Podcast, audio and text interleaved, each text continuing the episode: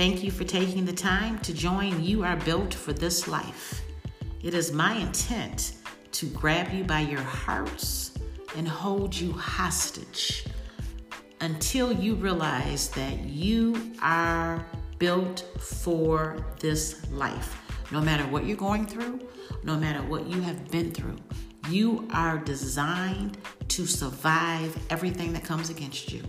Please journey with me as we talk about personal testimonials from me, as well as seven amazing, extraordinary young men that I have adopted out of foster care.